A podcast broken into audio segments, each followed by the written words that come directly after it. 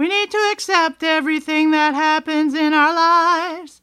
Always remember the Lord is there for you.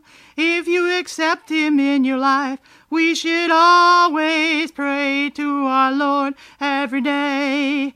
Thank Him for dying on the cross to pay for our sins. Thank Him for. Thank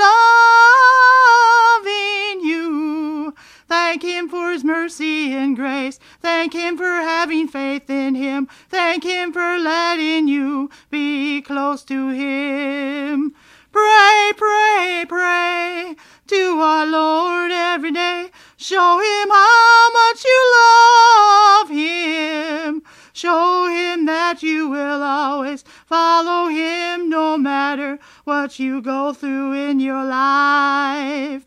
Never give up, give up. Pray, pray, pray. Jesus is there by your side when you pray to Him.